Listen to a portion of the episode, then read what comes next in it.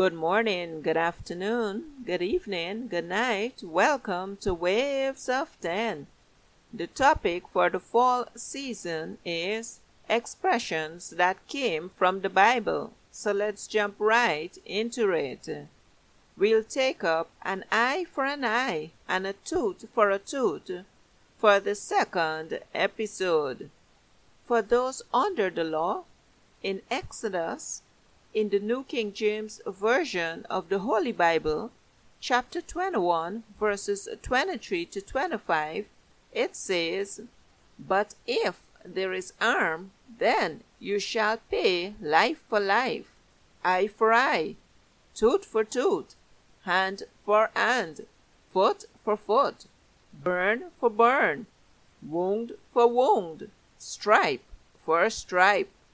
These were judgments that judges in Israel were to take. That is, the judgment must fit the crime. It was not given to individuals who wanted to take matters into their own hands.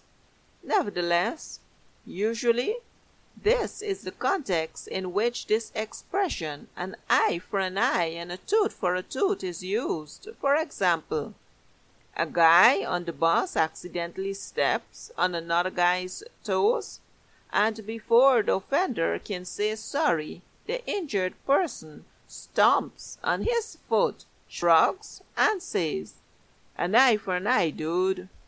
So, there we have it, guys. The expression an eye for an eye and a tooth for a tooth is taken from the Bible. Thanks for listening, guys. Goodbye.